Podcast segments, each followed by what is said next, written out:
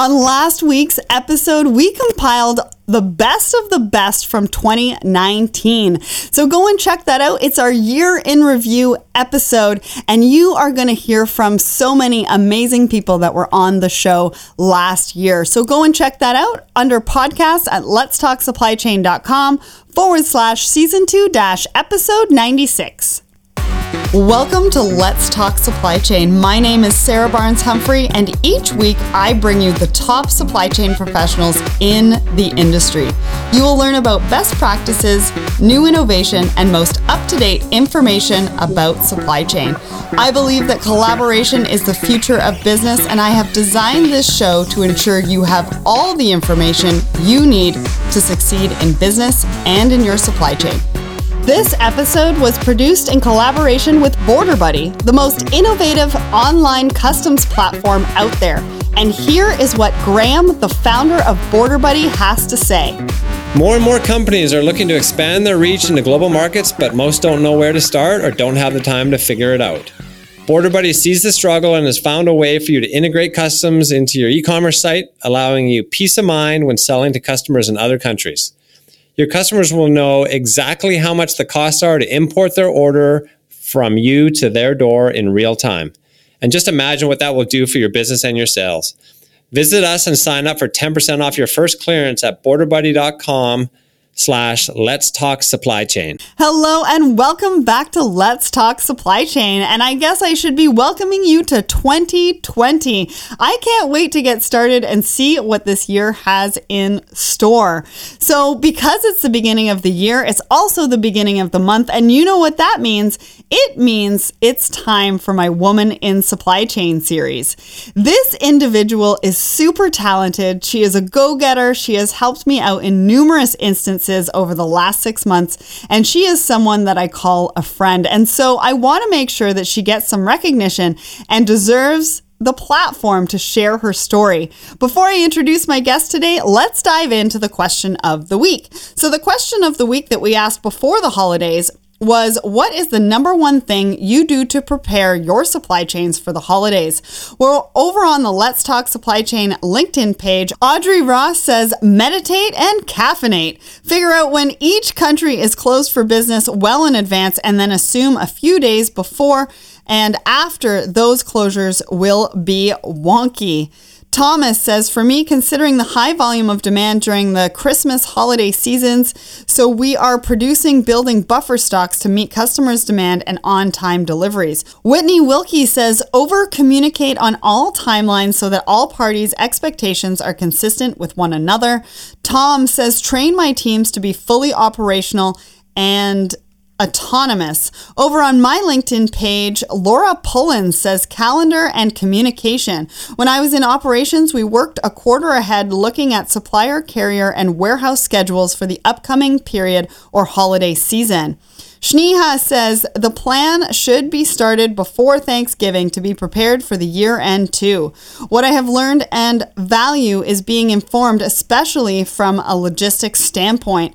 Tim Dyer says expect the unexpected and plan based on your demand, but respect the fact that your supply chain is human and deserves and needs the respect of time with family and loved ones. Very well said. There's also more comments. So again, go to Listener's Corner at letstalksupplychain dot com to follow all of the conversations, read all of the answers, because of course I'm just giving you a snippet here on the show. And I will also provide links to all of these supply chain professionals and experts so that you can connect with them on LinkedIn. Getting back on track, today is an extra special episode of Woman in Supply Chain as I introduce you to Holly Qualman. She is the V P of Marketing and Client Solutions over at Apex Logistics. Holly is also a single mom, a visionary with a big heart, and a whiz at supply chain messaging. And if you didn't know, she was also the host of one of our past Woman in Supply Chain episodes, the Maritime Edition. So welcome to the show, Holly. Thank you. I'm glad to be here.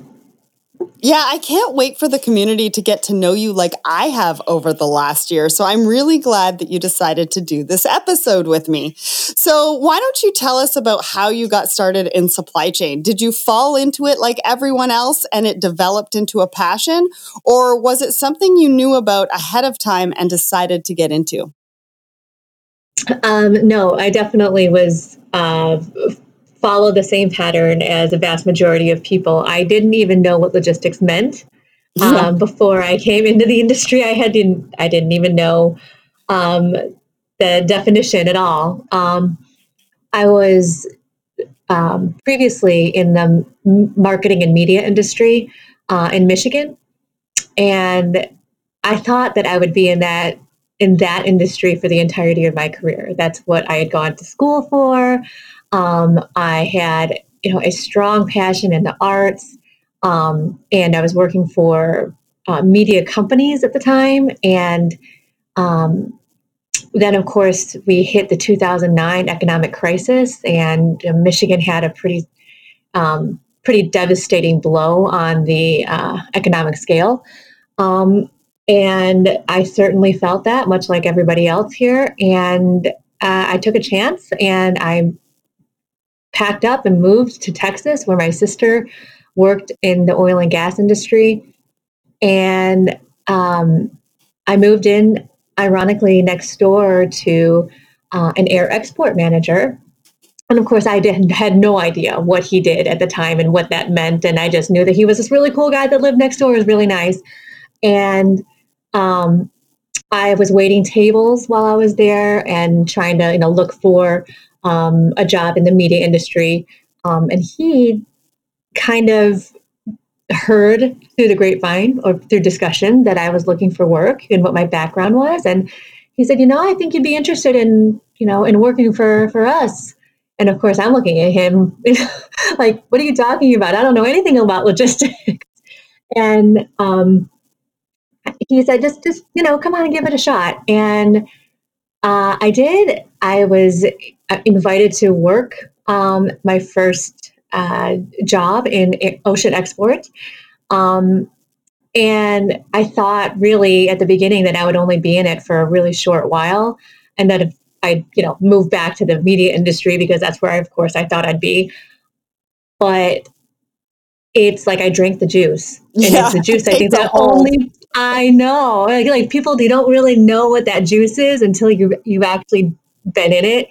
Um, and I found that I was fascinated by the ever evolving learning curve that is supply chain. Um, and I found myself immersed in, you know, wanting to learn more, and there's always more to learn. That's the crazy thing. And so for somebody like me, that's always hungry and always wanting to, you know, improve Um, upon my own skills, it was kind of the perfect industry to be in for just that. So here I am, a decade later, still hungry to learn more and learning. I love that, because we've got so many, you know, people that are now taking, you know, supply chain management courses in university and college, but I still don't think that they really understand where that learning is going to take them.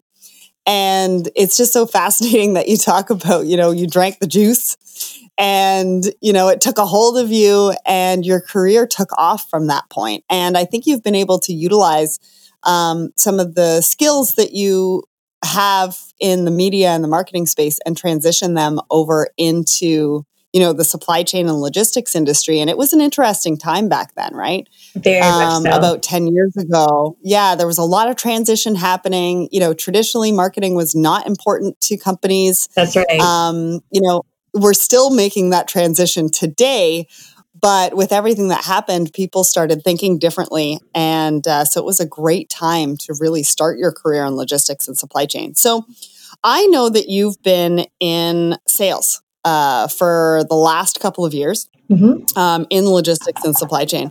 So I want to ask you, you know, what has it been like as a woman in sales in such a male-dominated industry? Well, um, I certainly can't say it's been easy. Uh, and I think that's kind of goes without being said.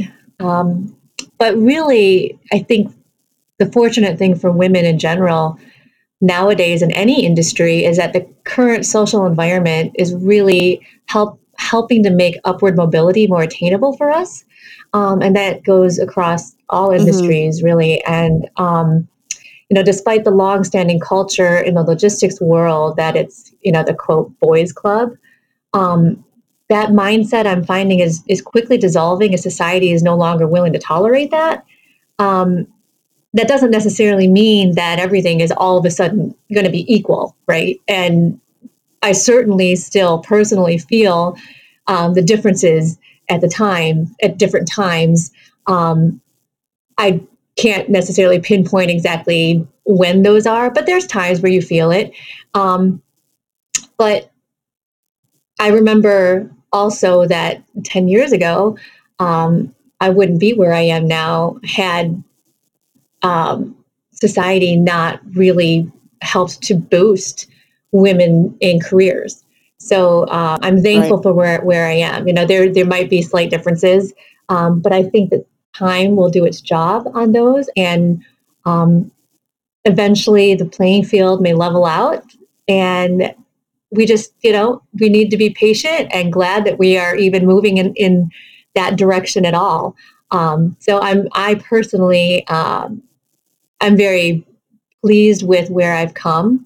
Um, I've been blessed in my career to have been guided by some of the most influential people um, at the companies that I've worked worked in, and and through those people, I learned how to um, earn my respect. So, you know, in, instead of just being respected because I'm a woman and I'm, and you're supposed to respect me now because society tells you to, I really did work hard um, to earn that respect, and I learned to push myself past my own limits and find new levels of achievement to work towards. Um, so combining the two, the, you know, the social aspect of it, and then the personal aspect of hard work, dedication, and um, ever, you know, needing to evolve myself. Uh, I found, and I'm finding that, um, I'm not as bothered by the differences anymore.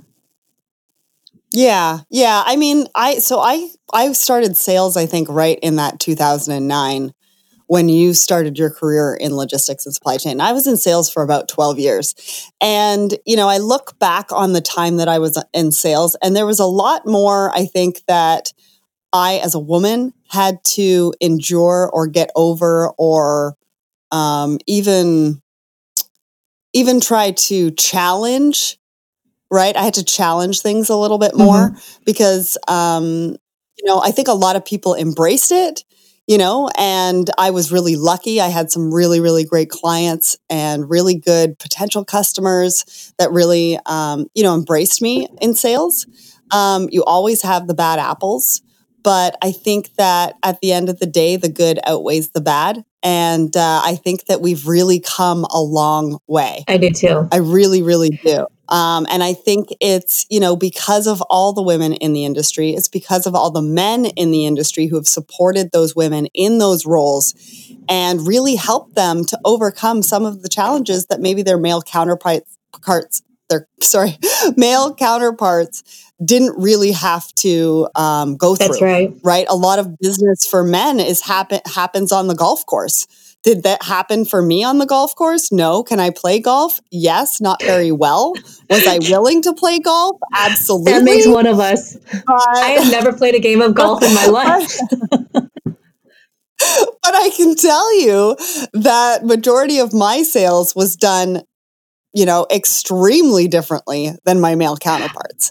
And I think that made us, or made me anyway, more creative, right? Because you have to find different ways. Um, you need to, you know, f- put put yourself in different situations to really, um, you know, start those conversations, have those conversations, even close some of those sales as well. So, um that's just my two cents about being a woman in sales in a male-dominated industry. It was very, very interesting time, I can tell you. Absolutely. That much. And you have to think about also, so you also have to think about the fact that um, a lot of the customers now, right, on the uh, on the client side are also um, decision makers, uh, female decision makers. So yes, it's a male-dominant industry, but the landscape is evolving on both sides. And women, um, decision makers, are more open, I, at least in my experience, uh, to working with um, other women. And I think that that's fantastic. Yeah, I would I would agree with that. I mean, when I was in sales, um, it was majority men that were the decision makers. There was maybe only a handful of women. Um, I think that I would have, you know, preferred to see, obviously, more women in those decision-making roles. So I might, I I think because, you know, you've been in sales maybe l- at a later time than I was, there's those differentiators, and that it just shows how far we've come. Mm-hmm. You know what I mean? From a, from a decision maker standpoint. Yeah. And I love to see that. So that's a, that's a really great point. So you spoke about your love of marketing, branding, strategy, you know, and as the industry has changed and become more open to putting investment and focus into these areas, how have you combined both your passions into your career? That's a great question. Um, well, when I first entered the field, um, you know, external marketing really wasn't common. Um, it really wasn't heard of. It was more, branding was an internally focused job uh, where the intent was to drive brand loyalty to existing customers through performance, operations, reporting outputs, um, and, you know, retention. Um, and then through through traditional sales. Um, while some of that still exists today, um, Demand, demand has really evolved towards higher visibility, increased service offerings. Um, and because of that, the competitive landscape has really allowed more players into the market um, that can meet these needs and even exceed them.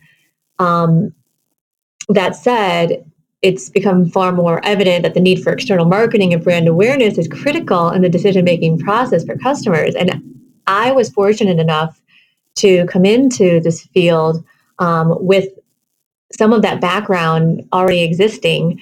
Um, for me, it was translating what I knew um, and had learned and um, adapted and adopted in my previous career to logistics and supply chain. And, um, you know, I'll go back to talking about the person that I w- or the people that I was blessed to work under, um, very influential. I think one of the things that was Um, most pivotal for me in my career was the person that challenged me the most to combine um, my right brain with my left brain. And by that, I mean the artistic side with the scientific side. So most of the time, you'll find people that are really strong on one side, they're really strong in the arts, and then you'll find somebody who's really strong in the sciences.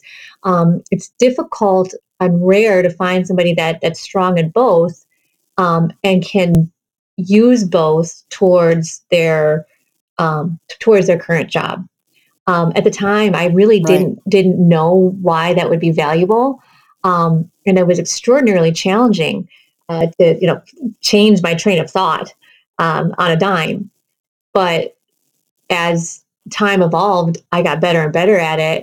And now I can, you know, I'm able to look at a scenario and think from far more perspectives of that scenario than I would if I were just thinking of it scientifically or thinking of it from an artistic side. And I think that that's where um, my personal strength is. And, um, nowadays, uh, you kind of need to have um, more than just, you know, a, a single or even just one or two perspectives to be able to be successful, because um, changing demands really requires more creativity.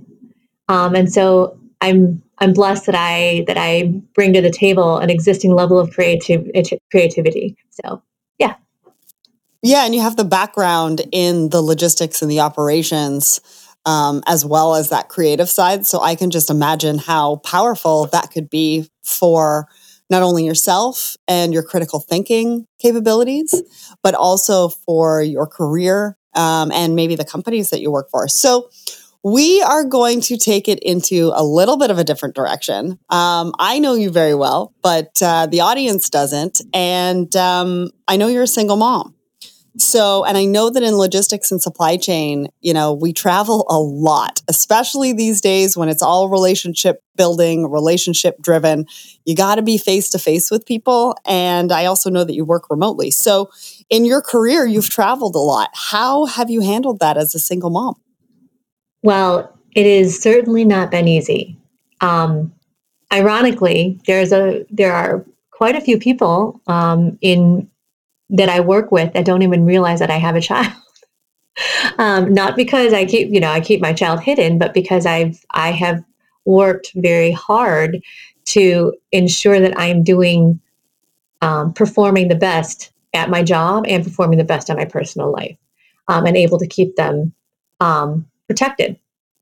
So the most important aspect of my personal life design, um, was most certainly building a strong network, um, and a strong network of support. Um, so when right. I was in, when I was in Georgia, before I moved back here to Michigan, uh, that network consisted, consisted more, mostly of close friends, um, who would babysit while I was away. Um, but since I've moved back to Michigan, my family has been really the tremendous, um, you know, heavyweight in providing that support to ensure that my child is receiving everything that he needs, um, in all circumstances, whether, whether I'm, um, away for a day or whether I'm away for, you know, three days or four days. Um, the second most important aspect, um, is planning. And I mean, serious planning. As mothers, yeah. yeah, we already have a zillion things to worry and plan for our children. As career women, we already have a zillion things to worry and plan for our, for our jobs. As a working, traveling mother and career woman, you magnify that requirement by tenfold. And, right. um, you know, for as most mothers would, would agree, you know, my time with my child is the most valuable time in my life. And so, um, in order for me to ensure that I maximize that time, I plan my travels in such a way as to be able to do like, like round trips in a single day. Um, or I, or, min- or I minimize the time away by maximizing the time on site with a very, very well organized itinerary. Um, I harness video chat time with my son as, of- as often as possible. Um, you know, generally, you know, before bed or sometimes when my, when my family has him, um, and we'll just connect, you know, periodically. Um, But these are the ways uh, that I've been able to accomplish and exceed both the expectations for my job while also meeting the needs of my child. And, um, you know, further to that. And for yourself. Yes. And for yourself. Oh, definitely. Well, right? Yeah, definitely. Mm-hmm. So it's, um, it's not been easy, but it takes um, a lot of finesse. Um, but I am, you know, living, breathing proof that proof that it can be done.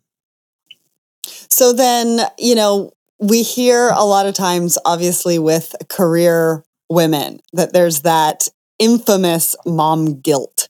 Is it real? And how do you how do you keep it in check? Oh, it's very real. Um, but, you know, honestly, the reality is that we live in a society now where many households have two parents who work, right? Um, or even where the mother is a sole or primary breadwinner and dad might stay at home with the kids. Um, or a combination. Um, in my case, I'm both mom and dad. I'm the sole breadwinner in a demanding industry that requires my full attention. Um, so there's a lot of time that I, quote unquote, need to make up for um, with my son. Um, and I do that by making the time that I do have with him extra special. Um, I take him to museums. Um, I play games. I just or even just read to him and spend truly quality one-on-one time with him when I, when I'm with him, um, and not, and not traveling.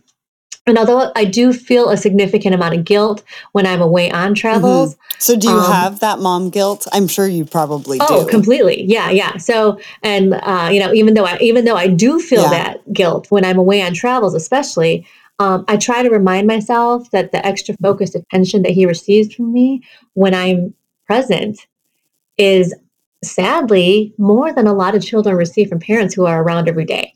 Yeah. So, and that's, you know, important to me to remind myself of that, um, because right. it's unfortunate for, you know, children who are in the other um, other scenario where they have their family around or their parents around, and uh, they're not receiving that one-on-one attention. So in the end, you know, when my son, while my son does have to sacrifice some time, um, you know, with me on occasion, I, I really truly believe that, you know, we're he and I are mo- more closely bonded to each other through the extra special moments that we get to spend when we are together. So while there is guilt there, and it is ex- it is extraordinary. I think about it every time I have to go, um, every time I have to spend, you know, an extra hour on the computer, mm-hmm. um, you know, working. Um, I, I just make sure that I keep my priorities straight enough to remember that when I'm done with that, I need to spend focused time with my child. Yeah. And I think there's, you know, also an underlying message there, and it's about expectations of yourself. I think that, you know, we not only place huge expectations on ourselves, but we also have external factors that place expectations on ourselves, not only society, maybe family, different things like that. And I think at the end of the day, we really need to, as a self-care moment, to take care of yourself is really to ask yourself, am I doing my best? Right? Am I doing my best? Am I doing what I think is right for me and for my family? And if the answer to both of those is yes, then, you know, that's really all that matters. Everybody else, all that fluff doesn't matter. As long as you know that you're doing your best and you're doing what you need to do, then, um, you know, I think it's just a gentle reminder to ourselves to ask us, ask ourselves those questions, keep ourselves in check, and nothing else really matters. So I love that. And thank you so much for being so authentic about your story, because I feel like there are going to be so many women in the community that are really going to resonate with your story. And I also think some men as well, right? Because we've got single dads out there, and we're going to get to that in a minute. Um, and so I just think that, you know, telling your story, sharing your struggles, sharing the great moments, you know, the things that you do to make sure that you are doing your best and keeping yourself in check um, for what's good for you and your family. I think that, um, you know, I just want to say thank you, because that takes a lot of courage. And um, it's nice to hear the authentic stories that, you know, come out of this series. So I know you talked about planning, you know, you talked about a couple of different things um, about what to do while you're traveling as a single mom.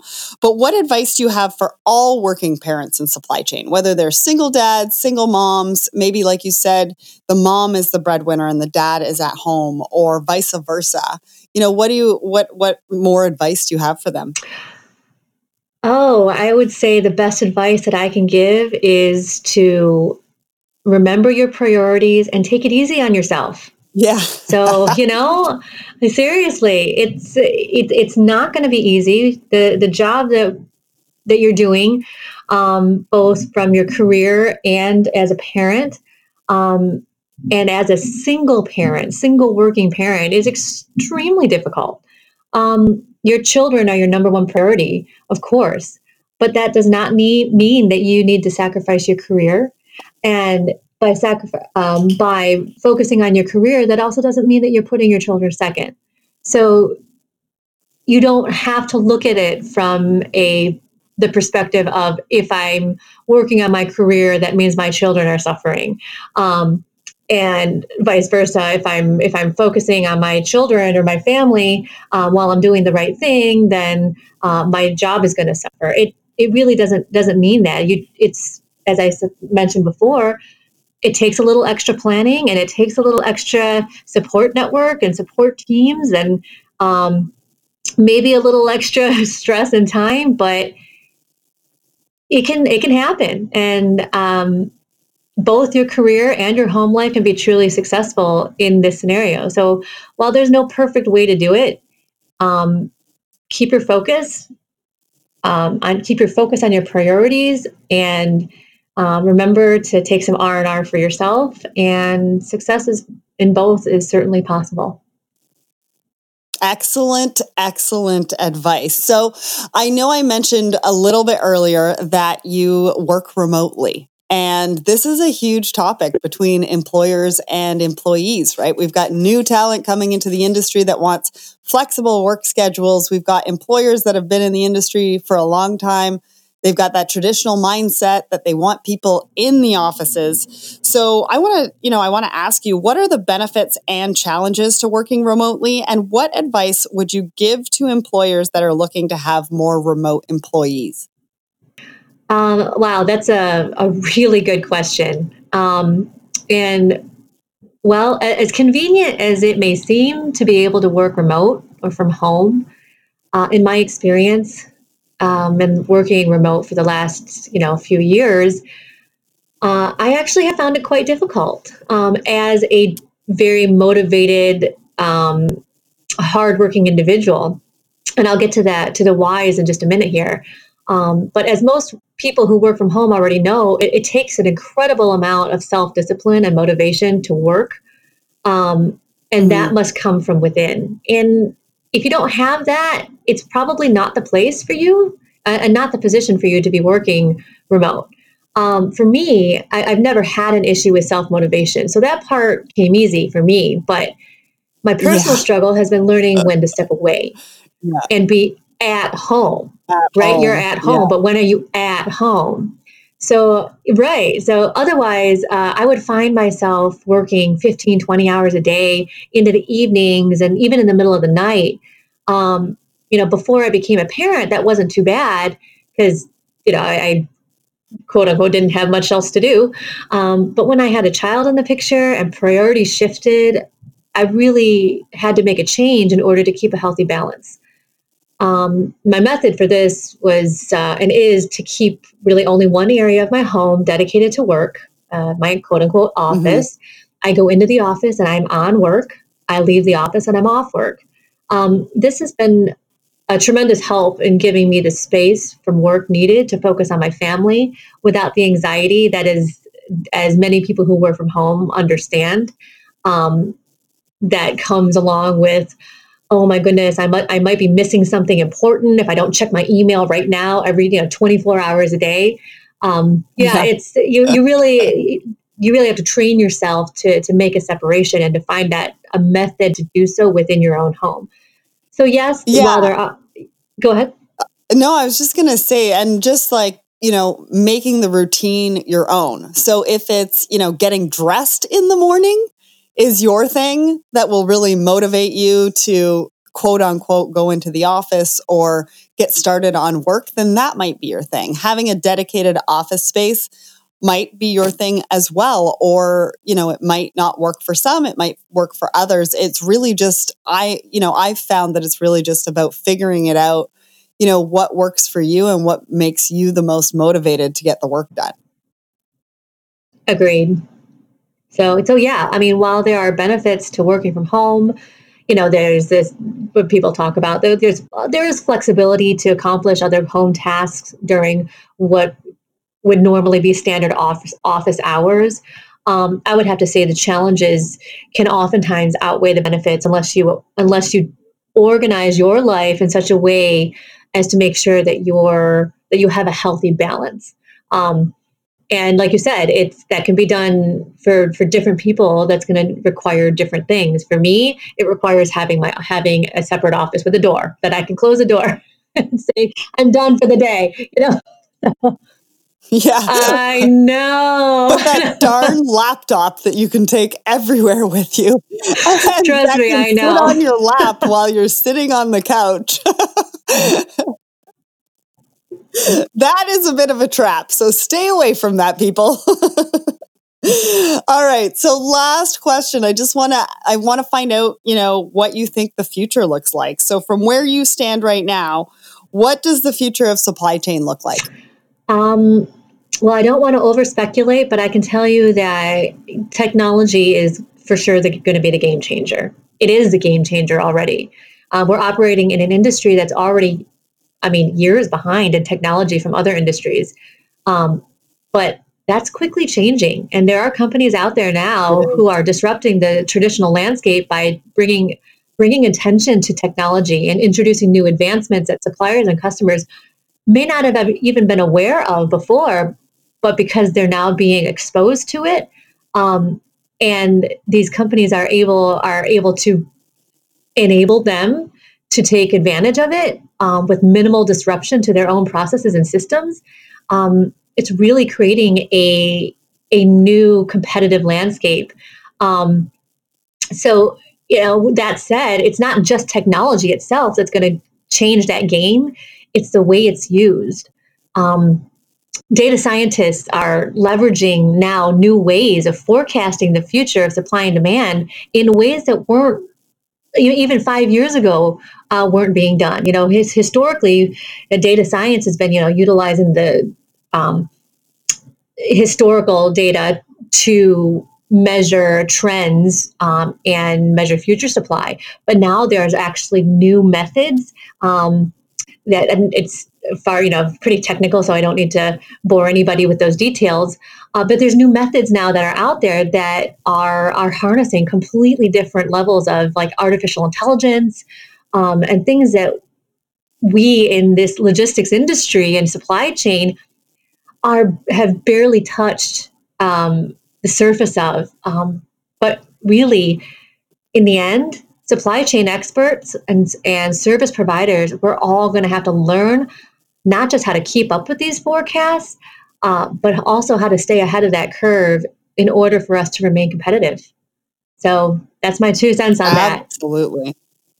Absolutely. And I would definitely agree. It's it's it's an exciting time to be in supply chain. So with a marketing degree in hand, Holly has shown us all how to take one industry and turn it into success in another. Plus, she has shown us how to think outside the box, think outside of supply chain, and how to take care of yourself while also taking care of your career and your family. If you would like more information about Holly or this episode, please visit letstalksupplychain.com forward slash season two dash episode ninety-four.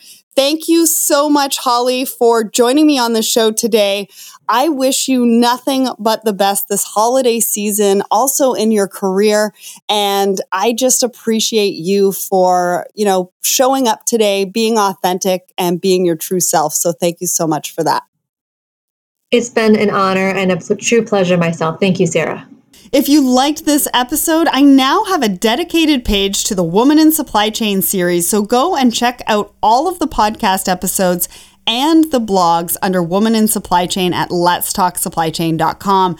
Next week, Rebecca from E two Open is joining me to talk about how they are unleashing business potential in your supply chains. You are not going to want to miss that one, so stay tuned as that one will be coming up next week. If you'd like to support the show, there's a few ways to do that. Follow us. Follow us on LinkedIn, Twitter, and Instagram, and subscribe to us on YouTube, the S C Supply Chain T V, so that you don't miss out on any of the amazing video stuff that we're coming out with or that we've produced in two thousand nineteen. Subscribe to us wherever you listen to podcasts, as well as subscribe to the newsletter over at letstalksupplychain dot com. Next, SHIPZ, that's S H I P Z dot com. We have most likely launched by the time that this episode has aired. And so you want to be one of the first on the platform. If you are a mid-market shipper, if you are a freight forwarder and you are looking to streamline your processes and work better together, you want to go to SHIPZ dot com and sign up. Next, if you've got a supply chain professional or a procurement professional or a logistics specialist in your life, go and check out some of the funny, um, amazing, inspirational merch that we have over at shop under letstalksupplychain dot com. We also have a supply chain dictionary, which is one hundred seven pages full of acronyms and definitions you need to make the most out of your supply chain career. Next, rate and review the show over on iTunes, and I will feature your review on an upcoming episode. Thank you so much for all your love and support, and remember, everybody, ship happens. Thank you.